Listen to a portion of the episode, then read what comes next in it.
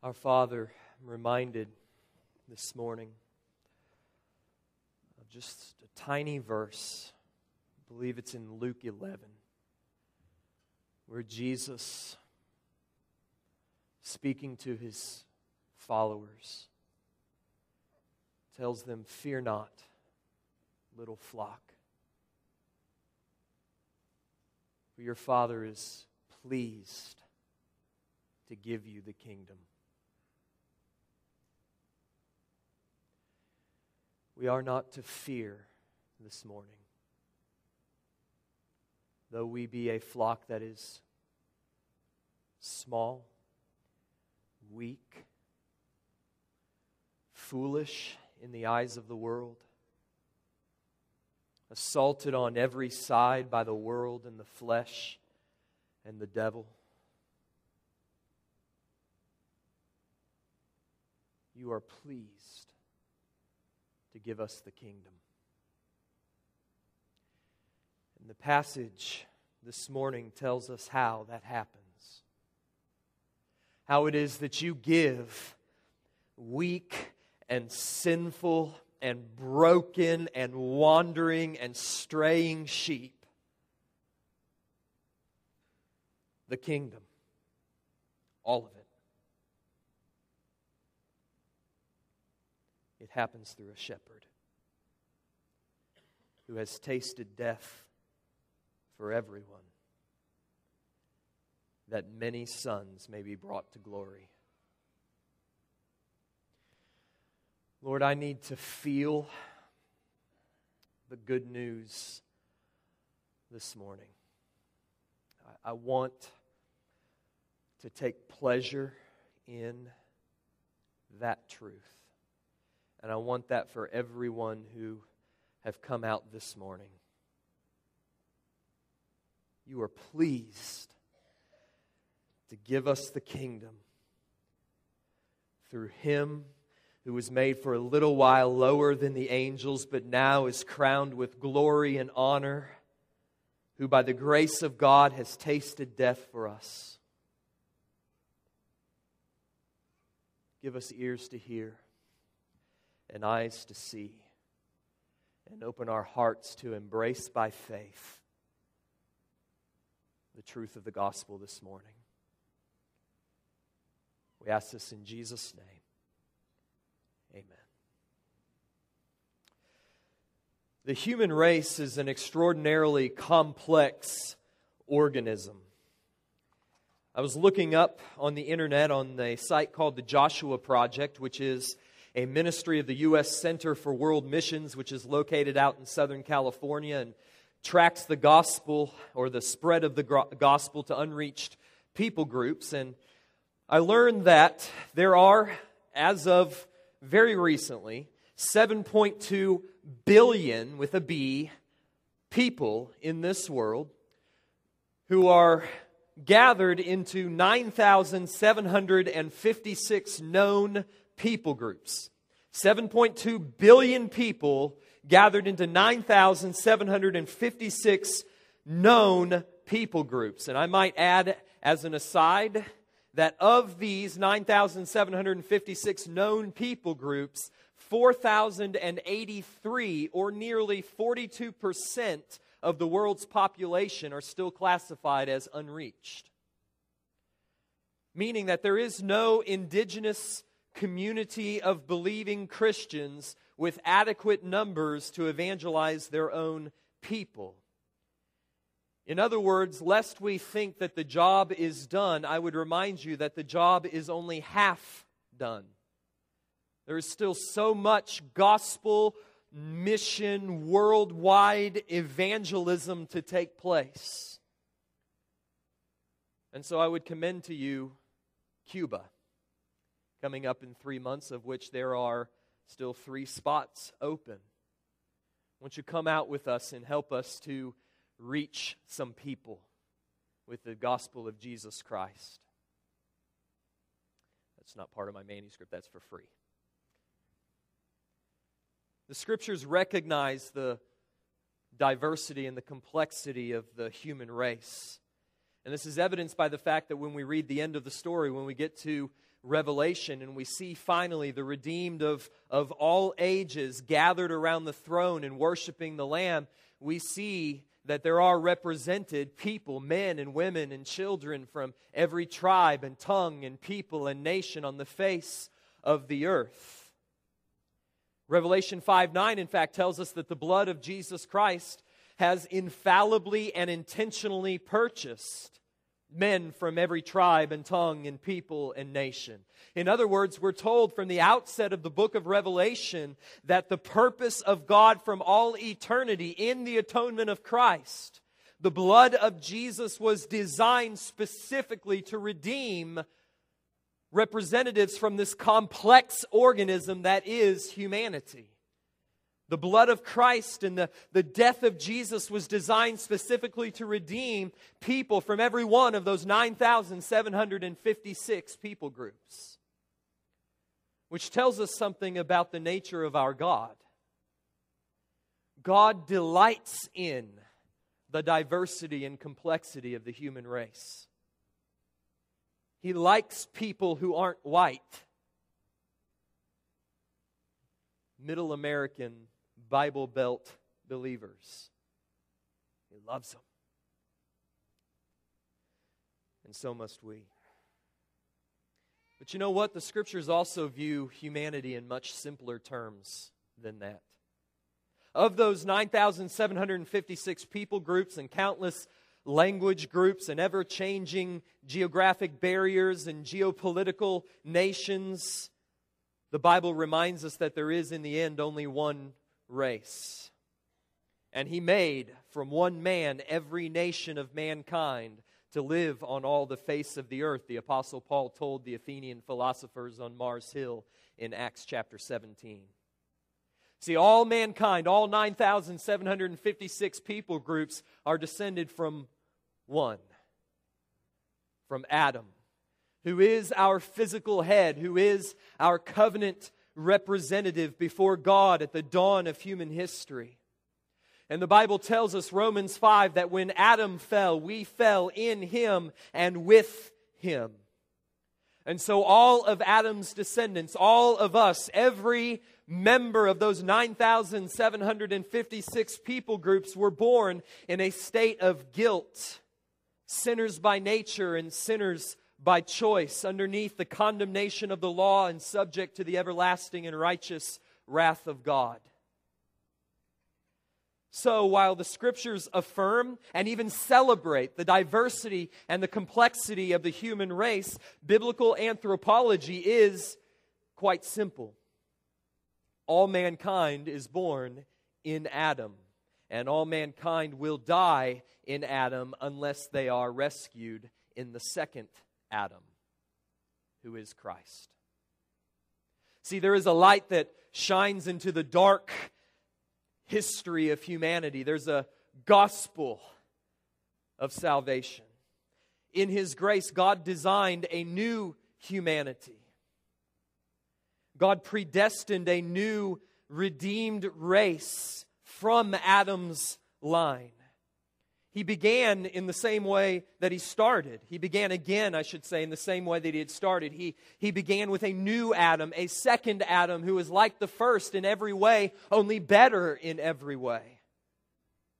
This second Adam succeeded where the first Adam failed.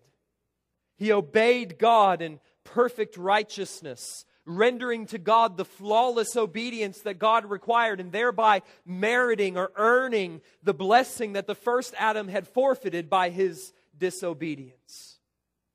But the good news doesn't end there, because he also, the second Adam, entered into our sin and into our fallenness and into our weakness, into our curse. And he suffered and died for sins not his own.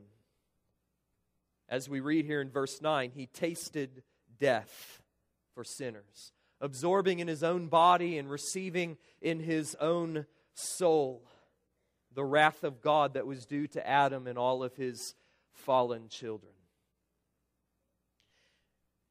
And by faith in this second Adam, by faith in the provision of his righteousness, and by faith in the provision of his atoning death for our unrighteousness, men and women are rescued out of the line of the first Adam and are brought into the line of the second Adam. They are rescued out of this covenant of law leading to death, and they are, they are brought into, by faith, this second covenant of grace leading to life. This twofold covenantal structure, right?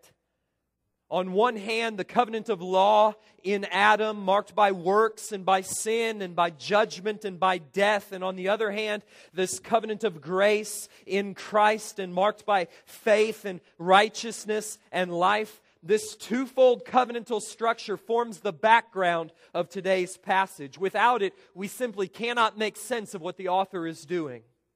But with it, we can begin, through the lens of, of this structure, we can begin to see the beauty and the glory of this redemptive plan that he is unfolding for us. With it, we may see him, the second Adam, who was made for a little while lower than the angels, namely Jesus, because of the suffering of death, crowned with glory and honor, so that by the grace of God, he might taste death for everyone. It's good news, but it's going to take us a little bit to get at it. I see in this passage really three sections, okay? The first section, if you look down at the text with me, the first section, verses five to eight, describes a frustrated humanity. Humanity as it now is, suffering under the curse of the law, under the curse of sin, far below the dignity and the dominion and the glory and honor which was bestowed upon us at creation. The third section, verses eleven to thirteen, it looks ahead to a new redeemed, glorified humanity, enjoying the everlasting blessings of God. Everything that was lost in the fall has now been restored to us. And in the middle, in verses nine and ten, there is the link that chains together the frustrated humanity and the redeemed and restored humanity. In verses nine through ten, it's the link between the humanity living under the, the curse and the redeemed humanity living under the blessing. And in verses nine through ten, we see who that link is. It is a second Adam. It is Jesus, who by his obedience and by his sufferings and by his death is bringing many sons out of verses five through eight and into verses eleven through thirteen. He is bringing many sons to glory. So let's look at the first section, the first division, verses five through eight. The author describes in those verses a frustrated humanity, a humanity that was designed for glory and honor and dominion, even above that of the angels, but which has at present lost its glory and its honor and its dominion. He begins in verse five by picking up the argument that he left off at the end of chapter one. If you look back up at Hebrews one fourteen, he had said, "Are they, the angels, are they not all ministering spirits sent out to render service for the sake of those who will inherit salvation?" Right? Angels are the servants of God for our good. And this statement was his conclusion to the argument of chapter one, for which, or for why the church to which he writes must not give undue reverence or undue attention to angels. Shouldn't give more focus to them than is biblically warranted, and certainly should not worship them. That was his point in chapter one.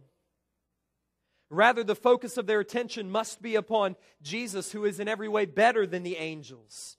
Their worship should be focused upon Christ and on the new covenant which was revealed in him, not in the old covenant that was revealed through them.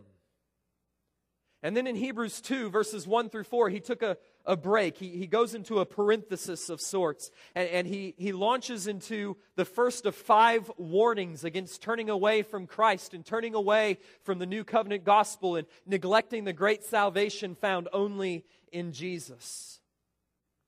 But in chapter two and verse five, the author picks up the train of thought that was left off in chapter one and verse fourteen. He resumes the argument, this time asserting that the church should not pay undue attention to the angels, not only because Christ is greater than the angels, but also because, in a certain sense, so is man. For he did not subject to angels the world to come, concerning which we are speaking. The world to come, right? It's not going to be given. The Father is not pleased to give the kingdom to angels. No, the Father is pleased to give the kingdom to you. That was the, that's the future. That's the destiny of man. It was the same way in God's original design. When God created the world, creation was subjected not to angels, but to man. When God created the world, He placed it in subjection to man. Genesis one twenty-six, then God said, let us make man in our image, according to our likeness, and let them rule over the fish of the sea, and over the birds of the sky, and over the cattle, and over all the earth, and over every creeping thing that creeps on the earth. Dominion over this world was not granted to angels, but to Adam and to his seed. Genesis one twenty-eight, God blessed them and God said to them, be fruitful and multiply and fill the earth and subdue it. But then Genesis three happened. Adam fell, and because of his rebellion, God cursed man as well as the rest of creation. And so Genesis three ends with a much different note than Genesis one and Genesis two. At the end of Genesis three, we see the king and the queen of the earth deposed from their earthly thrones, driven out of the presence of God, and deprived of the glory and dominion that they once possessed. That is why, as the author will write at the end of verse eight, we do not yet see all things subjected to Him. The fact is, is that through sin, mankind, Adam and in him us, lost dominion over this world. And we are keenly aware of that fact. That's not news. Every time that we see a loved one dying of cancer, we are aware that we do not have dominion over this world. Every time that we see tornadoes or hurricanes or earthquakes ravaging entire communities and leaving death and destruction in their wake, we are aware that we do not have dominion over this world. I was talking with a guy last week who was twelve years old when his when news came to him in school that his dad out in Kansas had been killed by a tornado. He doesn't have to be told that we don't have dominion over this world. We see countless millions dying for lack of clean water and millions more dying for lack of adequate food. Thousands in West Africa dying from Ebola. We, we are aware that we don't have dominion. I'm reminded of John Piper's description of humanity as one long conveyor belt of corpses, each one giving testimony to the fact that the dominion which we once possessed has been lost. See, humanity is frustrated, and all of creation groans under the curse because it appears that the design of God has failed, that dominion has been lost, and it's all our fault. But there is hope. There is an assurance that permeates this passage. The text is forward-looking, isn't it? Verse five, it concerns the world to come. And in verses six through eight, the author quotes at length from Psalm eight, in which David is, is gazing out at the, at the heavens into the immensity of, of the outer reaches of space. And he's considering the moon and the, and the stars which God flung out into the expanse. And while contemplating the, the vastness of heaven, he's struck by two thoughts. Number one, he's struck by the insignificance of man, right? He sees the stars and he sees the moon, and, and he is awestruck at the splendor and the glory and the majesty of the God who spoke all of this in, in, into existence. And he's aware, what is, what is man that you are mindful of him? The Son of Man that you are concerned for him. Who are we next to the Lord who, who spoke, let it be, and it was? And yet he is. He is mindful of us. He is concerned for us. He has a plan for us. Which ought to strike as good news to many of you who are here this morning. David just assumes that it's true, and it is. Even though it probably shouldn't be. What is man that you are mindful of him? But he is. He cares for you. He's concerned for you. He is mindful of you. He has a plan for you. So David's struck by the relative insignificance of man, but then secondly, he remembers the dignity which God has bestowed upon man. You have crowned him with glory and honor and have appointed him over the works of your hands. You have put all things in subjection under his feet. And then the author of Hebrews adds this comment. For in subjecting all things to him, he left nothing that is not subject to him. Complete dominion over creation, including the angels. That's why Paul says in First Corinthians six three that we will judge the angels. It's a mind-blowing thought. You see how this fits into the flow of his argument, right? Don't pay too much attention to angels. They are ministering spirits sent out for the good of you who will inherit salvation. Don't worship angels. Worship him whom the angels worship, who is Jesus. Don't live by the old covenant law which was given through the angels. We have received a new covenant gospel which is as much better than the old covenant law as Christ is better than the angels. And don't give too much focus and attention to the angels, because the world to come was not subjected to him, to them. It's been subjected to you in him who is the second Adam.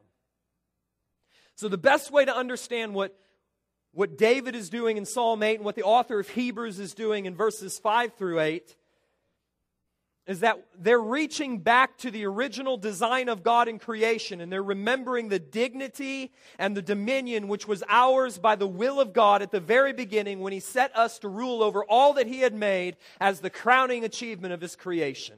It is good, it is good, it is good, and then he says of us, it is very good. And then he's reaching forward to the destiny which God has in store for man, which is a return to that glory and honor and dominion which was ours at the beginning. And so they're, they're reaching on the one hand back to God's design and creation, and on the other hand forward to the man's destiny and the new creation. And they're saying there's a hope and there's a link, and man will not be frustrated forever, and we will not be subject to cancer and tornadoes and dementia and Alzheimer's and death itself.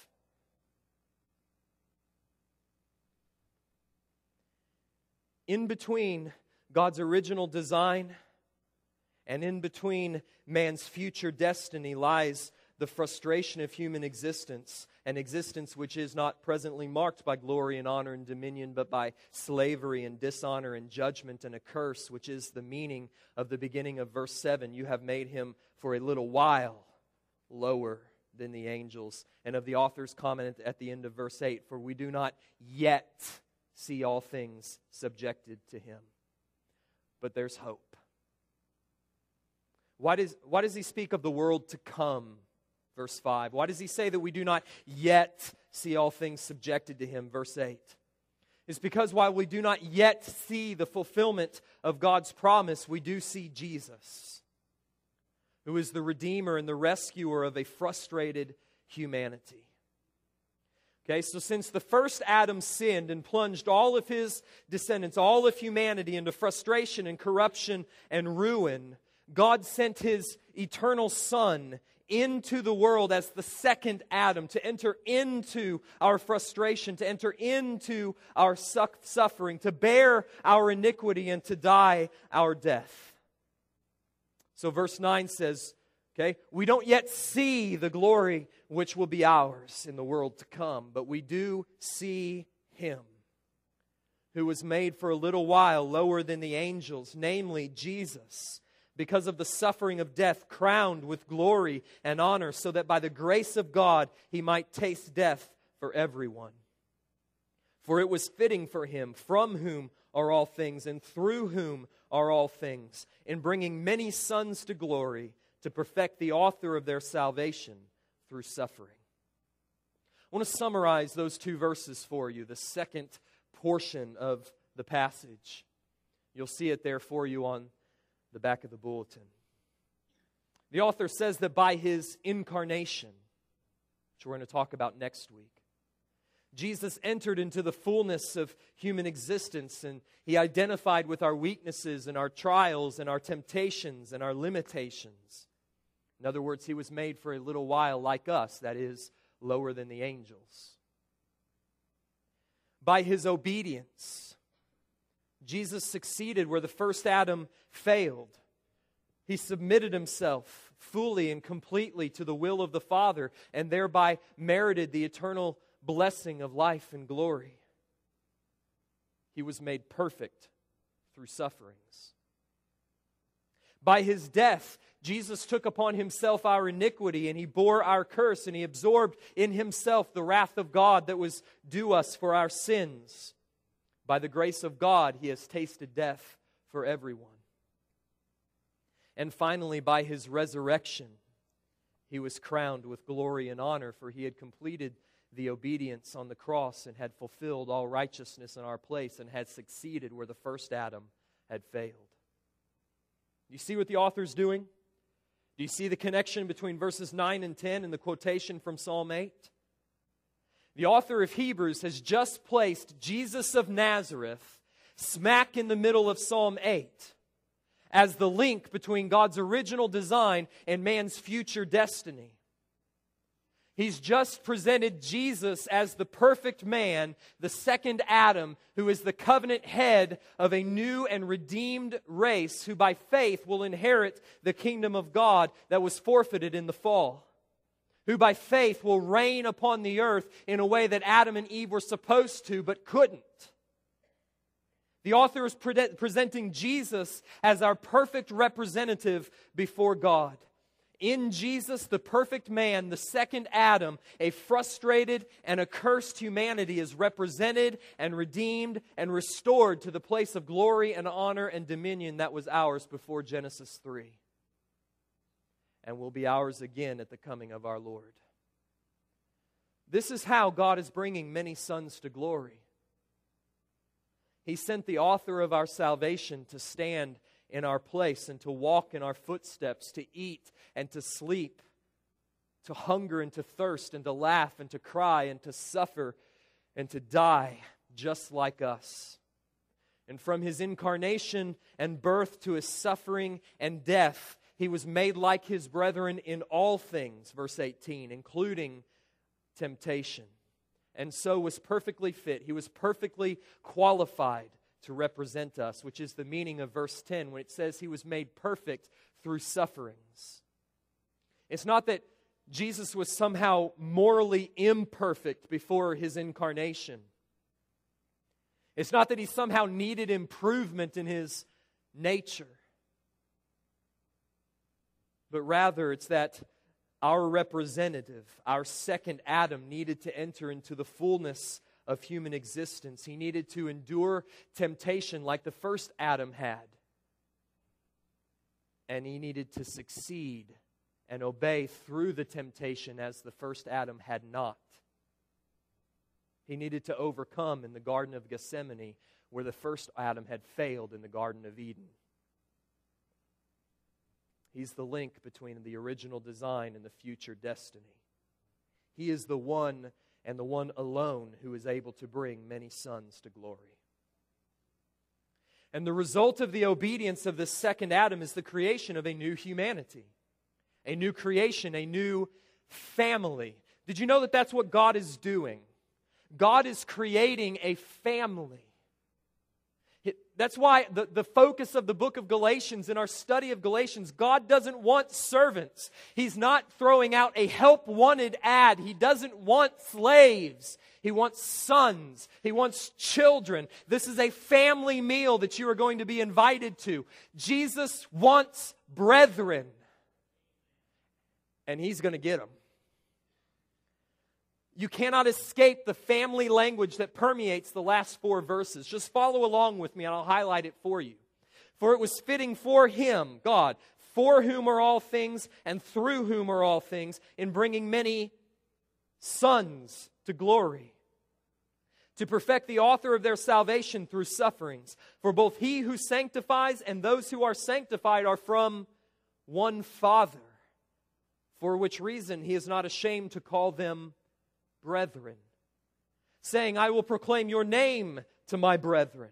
In the midst of the congregation, I will sing your praise. And again, I will put my trust in Him. And again, behold, I am the children whom God has given me. I want to take you one last time back to the beginning, back to Genesis one, and show you how Jesus is doing what Adam could not. You remember that the Lord formed the first Adam out of the dust of the earth, and He fashioned him. He fashioned him into the image of God, and He breathed into him the breath of life, and Adam became a living being, and God blessed him, and He gave him a mandate, and He said, be fruitful and multiply and fill the earth and subdue it. Rule over the works of my hands. But the first Adam failed, and God's design was frustrated. But the Lord's sovereign plan was not and could not be defeated. He sent forth His eternal Son, who was not fashioned into the image of God, who is in Himself the image of God, who, who did not have to have life breathed into Him such that He became a living being, but who is Himself the way and the truth and the life and the author of salvation.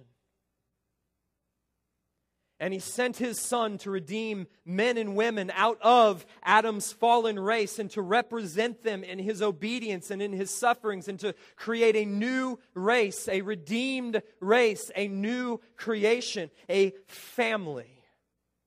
And in so doing, you see it, the second Adam, who is Jesus, is doing exactly what God told the first Adam to do. He's being fruitful and He's multiplying. And He's filling the earth, every tribe, tongue, people, nation. And they are subduing it. They will reign over the works of His hands. Fear not, little flock, for the Father is well pleased to give you the kingdom. He's doing Genesis one because the first Adam did not.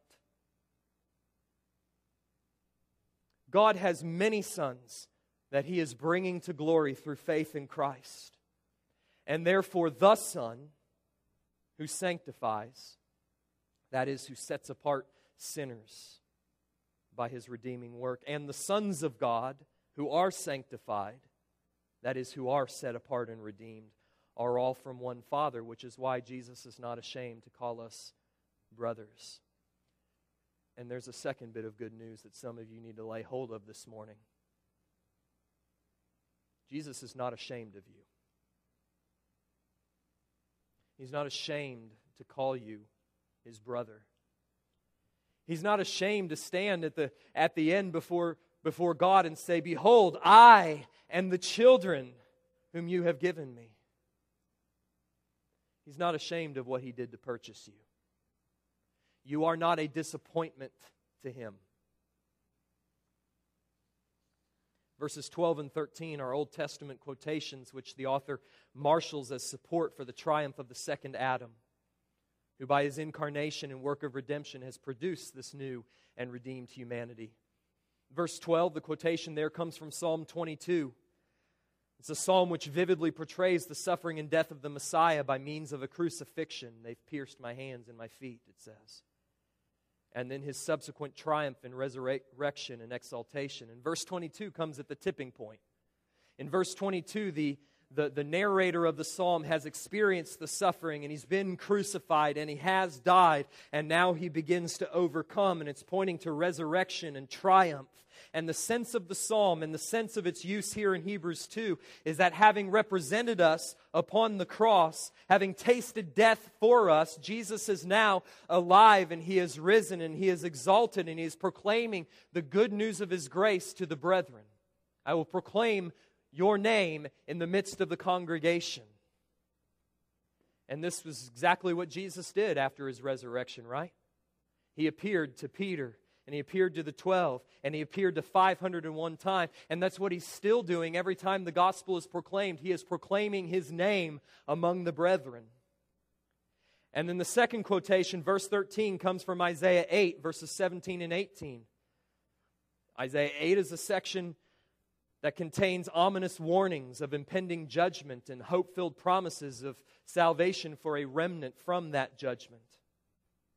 And in this particular section of Isaiah's prophecy, Isaiah stands as the father of sorts of an elect remnant who are preserved from the coming judgment by faith in God's saving promise. And so when Isaiah in Isaiah eight seventeen says, I will trust, I will put my trust in the Lord, the author of Hebrews sees Isaiah as a type or a shadow of, of Jesus, who trusted in God's promise of salvation even through the agony of the cross, and who now stands as the Father, the covenant head, over an elect remnant. The second quotation, behold, I and the children whom God has given me, Isaiah eight eighteen. The author of Hebrews sees in that Jesus, who at the end of the age will stand as the head of a new humanity, a new family made up of believing men and women from every tribe and tongue and people and nation, who will inherit the kingdom that's been prepared for them from the foundations of the earth, and who will reign with Christ our Savior, Christ our elder brother, over all things, including the angels, forever and ever. This passage, these nine verses, span the entirety of human history, past, present, and future. And it shows a redemptive plan that, far from being defeated, will triumph over every force arrayed against it. And what I'm going to invite you to now is I'm going to invite you to a precursor of what we've read. See, at the end of the age, the glory that has been spoken of here in Revelation is also spoken of as a supper, a banquet, a family meal to which the children of God are invited. And we have just a token of that. We have a precursor of that. We have a taste of that presented for us this morning. And so as you prepare to come to the Lord's table and to receive of the supper, I want to remind you of two strong truths to guide your meditation as you receive these signs of the new covenant. Two things I want to be mulling around in your mind as you receive of the bread and the cup. First is this: as you take the bread and the cup, which represents the body and the blood of the Lord, I want you to remember that it is by the grace of God that Jesus has tasted death, not just for everyone, but for you in particular. At the cross, Jesus tasted the bitter cup of God's wrath against your sin, and he, he drank every last drop of God's righteous anger in order that you may drink of the cup of His everlasting blessing. And so when you receive the cup and the bread as a sign and a seal of God's promise to you, you should receive this as a token from the hand, the nail-pierced hand of Christ Himself, as a sign: I have tasted death that you might taste of life. Receive it as such. That's how it's intended. Second is this: as you take the bread and the cup, I want you to remember the destiny that awaits you as a child of God. Hebrews two ten says that it was God's purpose in redemption to bring many sons to glory, and therefore it was fitting for Him to perfect the author of our salvation through suffering. So you should receive this bread and this cup as a sign and seal to you of God's promise that He is bringing you to glory. The broken body and the shed blood of Jesus Christ, who is the second Adam, has infallibly secured your glorification. You're going to make it. No matter what circumstances in which you find yourself this morning, no matter what bodily, psychological, spiritual tribulations are afflicting you, this bread and this cup are tokens of God's promise to you that in Christ, by faith, you will inherit the kingdom prepared for you from before the foundations of the earth. So I invite you to come in the name of our Lord Jesus Christ, and as a minister of His gospel, I invite you to come and to eat and to drink of these signs of God's grace towards us in Christ, who is the second Adam. And as we partake of them in faith, we'll pray together that God would make them a means of grace and pour that grace out upon all who eat and upon all who drink, that our faith and our hope and our joy may be made full. At this time, I'm going to ask if the deacons who are going to help us serve will come. And as they're coming, I want to remind you that this supper is not for everybody. This is a family meal. And as such, it is for the children of God. What is a child of God? Or rather, who is a child of God? A child of God is someone who by grace has received Christ as Lord and Savior. They've put all of their hope of salvation in Him. When they stand before the throne of God in judgment, they will have no other plea but that, but that then Christ has shed His blood for our sins and has granted us His righteousness. I've got no other hope than Jesus.